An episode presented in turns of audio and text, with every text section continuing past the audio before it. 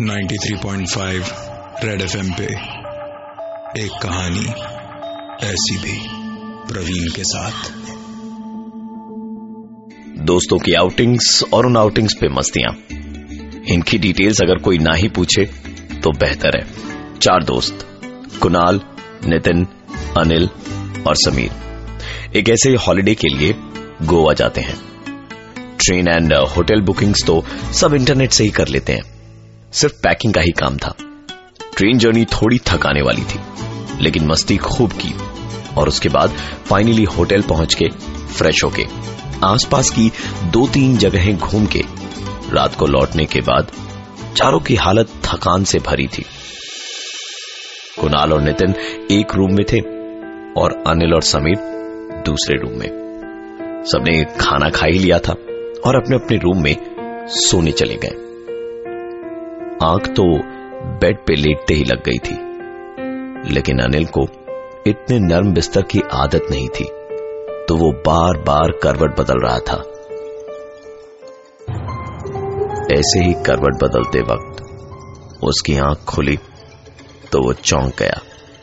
Bed के सामने आईने में उसने देखा कि समीर के पास तकरीबन 35 साल का एक आदमी खड़ा है और समीर को घूरे जा रहा है। अनिल ने तुरंत अपने बिस्तर से उठकर लाइट जलाई। तो देखा वहाँ कोई नहीं था। इतने में ही उसके माथे से पसीना आ गया था।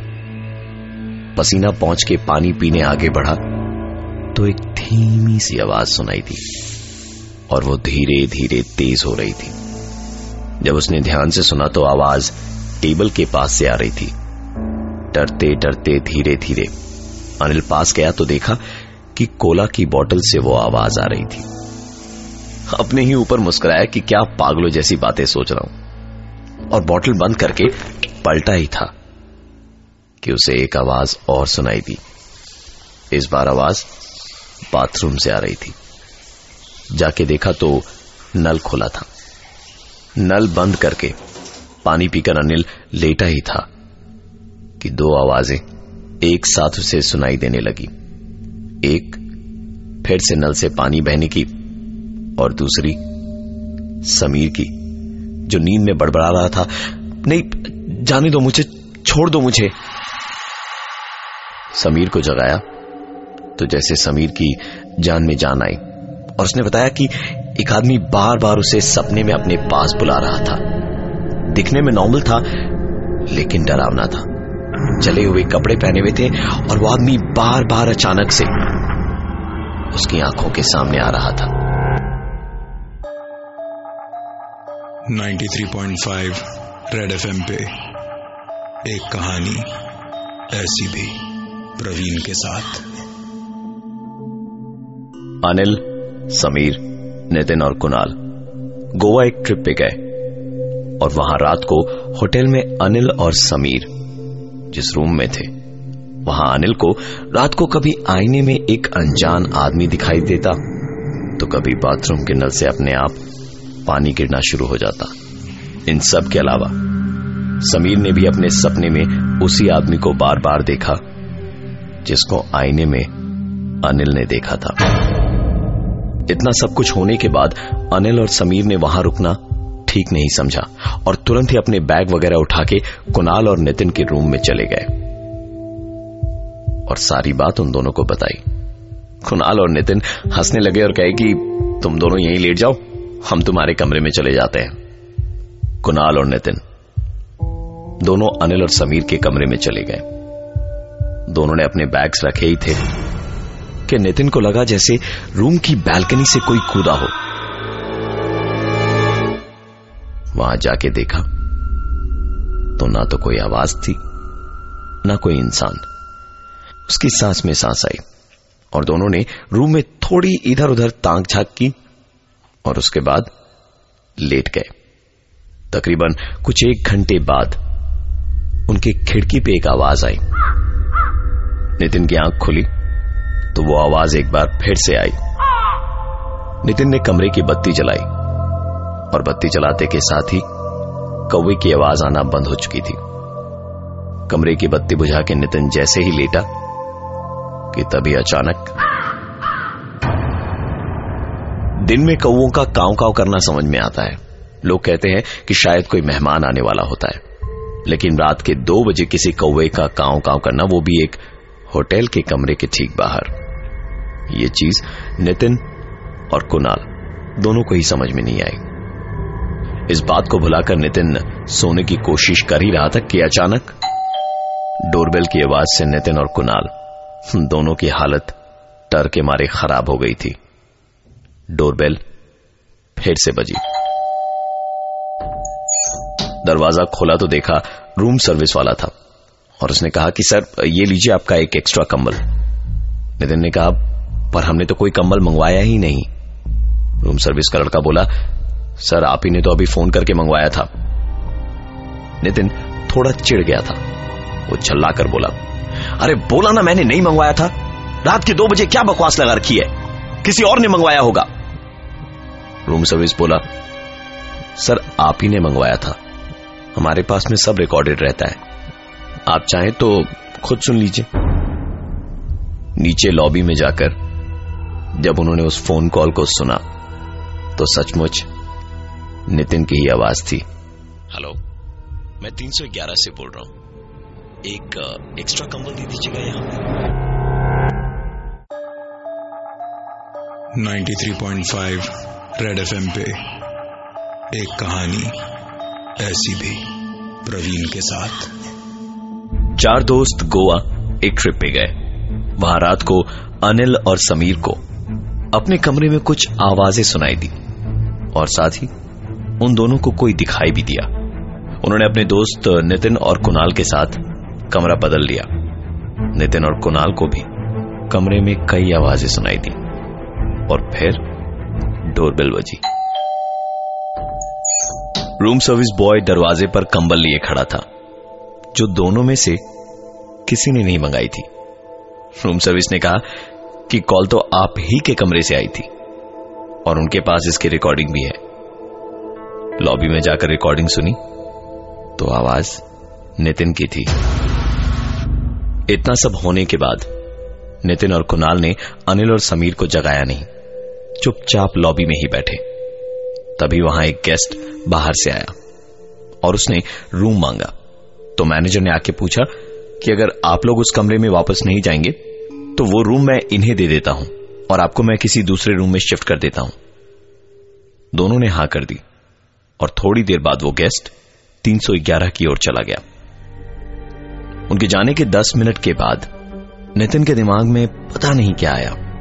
उसने कुणाल को उठाया और उसको लेके रूम नंबर 311 की तरफ़ चल पड़ा। 311 के पास पहुँच के नितिन और कुणाल की साँसें जैसे हलक में ही अटक गई हूँ। रूम बिल्कुल वैसे ही खुला पड़ा था, जैसा वो दोनों छोड़कर आए थे। वहाँ कोई नहीं था, सिवाय उनके। सब कुछ वैसे का वैसा ही था जैसे वो छोड़ के गए थे। तबे पाँव नितिन और कुणाल रूम के अंदर गए। लाइट चलाने के लिए स्विच पे जैसे ही हाथ रखा कि दरवाज़ा। दोनों ने ज़ोर ज़ोर से चीखना, चिल्लाना और दरवाजे को पीटना शुरू किया ताकि बगल वाले कमरे से अनिल और समीर शायद उनकी आवाज़ सुन सके। लेकिन दस मिनट तक चीखने चिल्लाने के बाद भी जब कुछ नहीं हुआ तो अचानक इस बार कमरे का दरवाज़ा बड़ी आसानी से खुल गया और फिर से रूम सर्विस दरवाजे पे एक एक्स्ट्रा कंबल लिए खड़ा था। इस बार बातों में टाइम वेस्ट किए बिना वो दोनों सीधा लॉबी में भागे।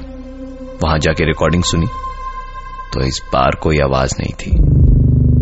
और जब रजिस्टर चेक किया तो कोई गेस्ट वहाँ आया ही नहीं था।